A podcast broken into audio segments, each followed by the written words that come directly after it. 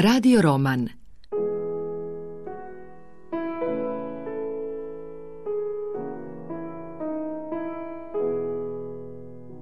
Miljenko Jergović Ruta Tannenbaum.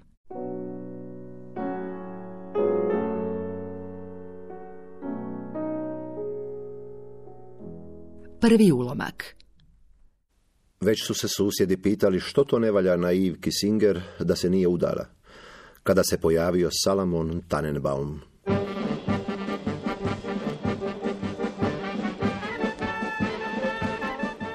Dok joj je nad glavom tancala svadba gospodina Monija i lijepe mu gospođe Ivke, Amalija Morinj, žena Radoslava Morinja, skretničara na željezničkoj postaji Novska, mijenjala je obloge na čelu i prsima sina jedinca Antuna. Dječak je već četvrti dan bio u vatri, mater nije znala što mu je, a otac je bio na šihti i neće se vratiti do ponedjeljka. Ona nije imala novaca za doktore, zapravo nije ga imala ni za što, jer joj ga muž nikada nije ostavljao. Amaliji se nisu smjeli ostaviti novci, jer ono što bi danas dobila, to bi danas i potrošila. Svejedno na što i po kakvoj cijeni. Sutra je za Amaliju bilo daleko. O sutra ona nije mogla misliti, ali ako bi već morala, ili bi je na to naveo teški i nije mi Radoslavo očaj, ona bi se sasvim izgubila. Padala je u histeriju, punu suza i krikova, histeriju koja bi potrajala i desetak dana, pa su dolazile sestre Franjevke s kaptola da je čuvaju, njeguju i vezuju za postelju. Prvoga dana Antun je govorio da ga boli trbuh, drugoga da ga boli glava, dok trećega dana više i nije govorio, nego se sve vreli i vreli pretvarao u vulkan, u mali vezuv, nad kojim je, evo sad, tancala židovska svadba. Pošla bi Amalija reći im da budu malo tiši. Dijete je bolesno, ali kako će gospodinu Moniju kvariti pir kad je gospodin Moni tako dobar i uvijek se susjedima naže pri ruci, ne gledajući tko je kakve vjere. Čim bi Antun počeo stenjati i izgovarati glasove iz kojih se nisu razabirale riječi, žalosno dijete materino, Amalija je proklinjala židove, pogano im sjeme vazda bilo, ali kad bi se dječak malo smirio, pa u miran i tih san, anđeo Božji, vjera i nada materina, Amalija bi pomišljala da će se griješnica u paklu pržiti, jer je zlo pomislila i poželjela onima koji su joj samo dobro činili. Ovom bi mu kanđom džigerice čupala, ko je raspinjao sina gospodnjega. A onda se u trenutku Antun potpuno smirio. Miran i tih, tiši nego što bi to ikada bio živ čovjek, pretvorio se u majčinu zbunjenost, pa u kratak vrisak od kojega su duž cijele Gundulićeve od botaničkoga vrta sve do ilice, lončanice s mačuhicama padale na ulicu i razbijale se pred nogama zbunjenoga građanstva. Svečani pir Salamona Tannenbauma nije se prekidao još neko vrijeme, a onda su pred kuću stigli ljudi u crnom, šutljivi muškarci dugih, uzvinutih brkova koji su vonjali na rakiju češnjak i trule kruške, pa su za njima došle i sestre Franjevke da smiruju i utišavaju Amaliju Morinj, da bi popodne stigao i otac Radoslav u željezničarskoj uniformi s kapom na glavi. Iz Novske ga je doveo tamošnji šef stanice, ali mu nije rekao istinu gdje i zašto idu. Da si nije Amalija vrelu vodu prolila po nogama. Stopu sam je govorio da pazi kad vodu skida s vatre. Gore ofuri vrela voda nego vrelo ulje, jel tako? Da si nije nožem prerezala žile na ruci? Da nije umrla?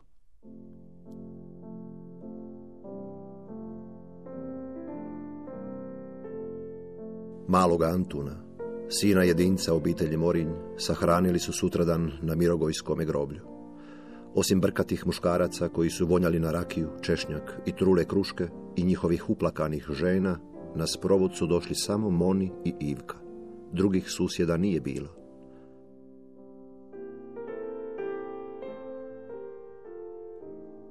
Amalija Morinj pola godine je ostala u sanatoriju. Radoslav ju je obilazio kad god nije bio na šihti. U tih pola godine nijednom joj nije čuo glasa i već se činilo da će zauvijek tu ostati. Bio je ponedjeljak kada se iznenada i nenajavljeno Amalija vratila kući. Rade bio u Novskoj, na šihti, pa je nitko nije dočekao. Ostava je bila prazna, iza rade nije ostalo ni luka, ni brašna, ni krumpira, Bog zna je li si on išta i kuhao svih ovih mjeseci, mislila je i grizla ju je savjest. Tada ju se još činilo da se može strpiti do petka, ali prošlo je sutra i još jedno sutra, pa je nakon dva dana gladovanja izašla na ulicu. Nakon što su je odbili u tri dućana, gladna je legla u postelju, a onda se ujutro popela do prizemlja i pokucala na vrata gospodinu Moniju. Dok je smišljala što će mu reći i kako će ga izmoliti da joj da kruha, a Malija nije mislila da bi joj mogao otvoriti netko drugi. Gospođa Ivka, dva velika crna oka, najveća u svijetu očiju i trbuh noseće, kojoj nije još dugo ostalo. O, pa vi ste nam se vratili. Jesam, eto, hvala Bogu. Ali nema mog rada. Na šihti je. Pa sam gladna. Ivka je osmijehom skrivala strah od lude žene, od toga da će joj ona nešto učiniti, da će napasti njezino djetešce. Ivka Tannenbaum je tog jutra Amaliji Morinj dala krumpira, brašna jaja i jedan cijeli teleći but. Učinila je to više od straha nego od dobrote, pa je možda i zato taj teleći but dobio tako važno mjesto u životu njezine obitelji.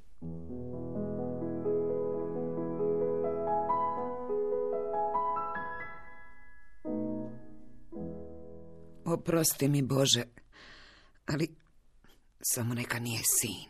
Rade se na to samo stresao od nekakve unutrašnje zime i ništa nije pitao.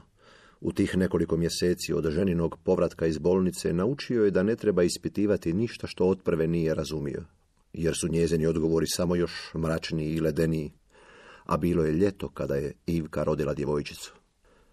Dali su joj ime Ruta, jer je tako poželio djed, Abraham Singer. Abraham prvi puta na rukama drži unuku. Izgovara nekakve nerazumljive obredne riječi u spavanku na hebrejskom, mađarskom, aramejskom ili nekom desetom jeziku, a suze mu teku niz obraze. Salamon, Tannenbaum, strepi da djedova suza nekapne ruti u oči, koje svakim časom rastu, svakim danom i mjesecom, u njih bi već mogao stati pun mjesec, oči koje se ne smanje i ne suze nikada plaču, i bit će veće od Ivikinih, pa gledaju i ne znaju još ništa o onome što vide. Ruta Tannenbaum progovorila je s nepunih deset mjeseci. A rekla je. O Bože, tako ste samo zabrinuti i ljuti. A da sam znala da ćete biti takvi, ne bih lako pristala poći pod rodin kljun. Moni se nije nasmijao kada mu je Ivka prenijela prve rutine riječi, nego je hitro pogledao prema djetetu, pa šmugnuo mimo krevetica u drugu sobu. Otamo satima nije izlazio, a onda se, kao i svake večeri, išuljao van. Bježao je tamo gdje ga nisu poznavali, pun krivnje i straha koji još uvijek nije znao za razloge. U birti je na periferiji, uglavnom na Črnomercu i Kustoši, gdje bi među džeparošima, policijskim špiclovima, švercerima hercegovačkoga duhana, čakijašima, krivotvoriteljima novca i lutrije, ubojicama, evnusima, preprodavačima ruskih ikona ili ferantima srbijanske šljivovice, provodio noći u nekim čudnim pričama koje nisu imale nikakve veze sa stvarnim životom Salamona Tannenbauma. Rekao im je da se zove Emanuel Keglević i da je plemenitaškoga podrijetla, ali ga je razbaštinila zla mačeha tako što ga je na silu poslala u sjemenište. Čim je shvatio da je prevaren, napustio je svećeničku službu, odlučan da se osveti i povrati ono što mu pripada.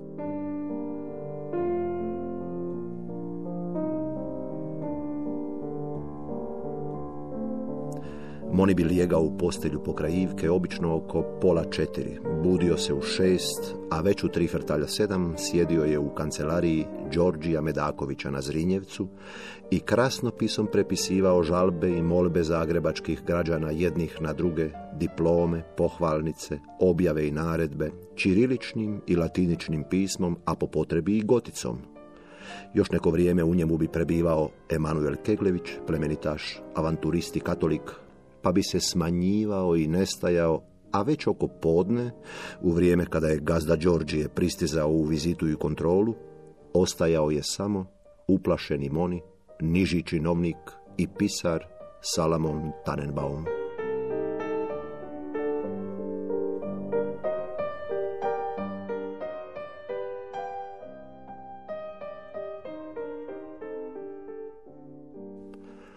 Te večeri Salamon Tannenbaum ostao je budan za dugim svadbenim stolom u restauraciji Veseli pajdaši na Črnomercu. Stol nije bio svadbeni jer bi se netko ženio. Uostalom, i dan je bio utorak, a kraljeva diktatura nije takva da bi se i svadbe zakazivale utorkom, premda ni to nije isključeno. Stol je tek imenom bio svadbeni, tako ga je zvao gazda lokala, pa su prihvatili i gosti. S lijeve i desne strane Emanuela Keglavića je, što od gemišta, a što od mekke gradačačke rakije šljivovice, ničice popadalo sve živo, tako da je, osim Monija, na tom stratištu ostao budan još samo konobar.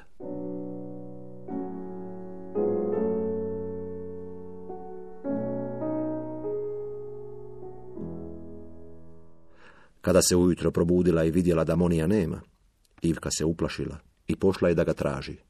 Još nije bilo šest kada je pozvonila kod Monija, jednom, pa dva put i treći put. I već bi je pojeo sram, što budi ljude, zapravo već bi pobjegla kući, ali je u pitanju bila živa glava. Njezin dragi Moni, mravak Boži, koji nikomu ne bi zlo učinio, pa da je stotinu puta pijanac i kurvar. Zato je Ivka i četvrti put pozvonila, a onda je otvorio Radoslav. Salamon se nije vratio. Odakle se nije vratio? Ne znam. Pa požurite na redarstvo, u, bolnicu, mrtvačnicu, ajde idite, idite. Pazite na Rutu.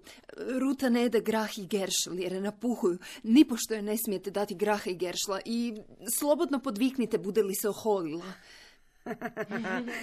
Ti si, tigrice, najveseliji božjestvo.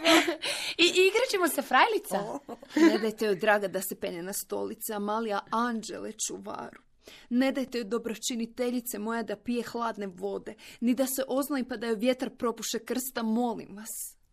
Saslušala ju je Amalija, skoro je izgurujući van. Mogla je i udariti tu ženu, opsovati je i istjerati je iz svoga doma, da se više ne vrati, jer je i dalje mislila kako je Amalija luđakinja, koja bi mogla djetetu učiniti zlo. Ivka Singer već je bila u Petrinskoj, na redarstvu. Najprije je portiru, mrgudu niska čela, kojemu su izgleda odsjekli jezik, rekla Muž mi je nestao. i dok je obilazila kancelarije od broja sedam do broja dvanaest, pa na treći kat do kancelarije na kraju hodnika, plakala je i u sebi psovala. E, Moni, dragi Moni, ti koji nemaš pameti ni koliko je šafrana u sirotinskoj kaši, samo budi živ. Pa makar ne hodao i ne govorio.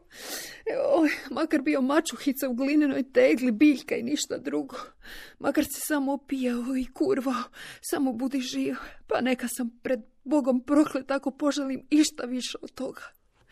Ivki se ispunila želja, jer je u tom trenutku već ležao u postelji, u Gundulićevoj broj 11 i očajnički pokušavao zaustaviti strop koji mu se uz neočekivane akceleracije i iskrivljenja okretao iznad glave.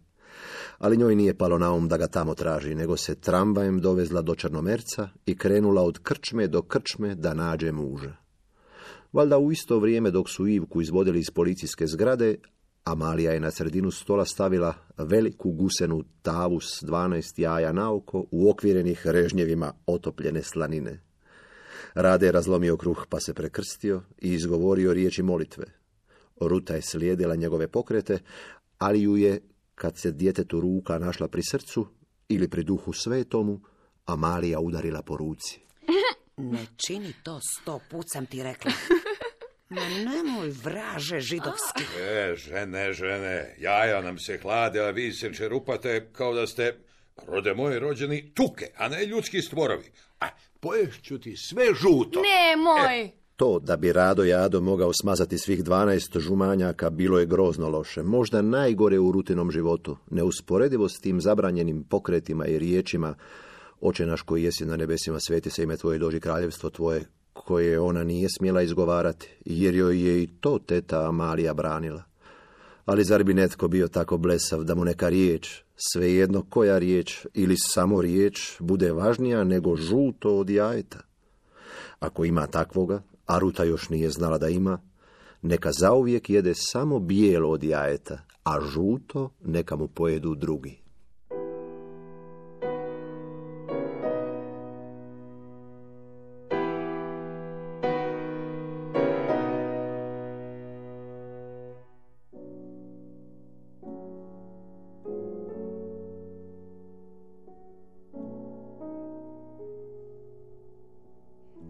Slušali ste prvi ulomak radioromana Ruta Tannenbaum, koji je prema istoimenom dijelu Miljenka Jergovića za radio priredila Maja Gregel. Uloge su tumačili Tomislav Martić, Ana Maras, Natalija Đorđević, Saša Anočić, Biserka Ipša i Žarko Savić. Glazbeni urednik Žarko Joksimović, ton majstor Zoran Sajko, redatelj Darko Tralić, urednik Borben Vladović, dramski program Hrvatskog radija 2007.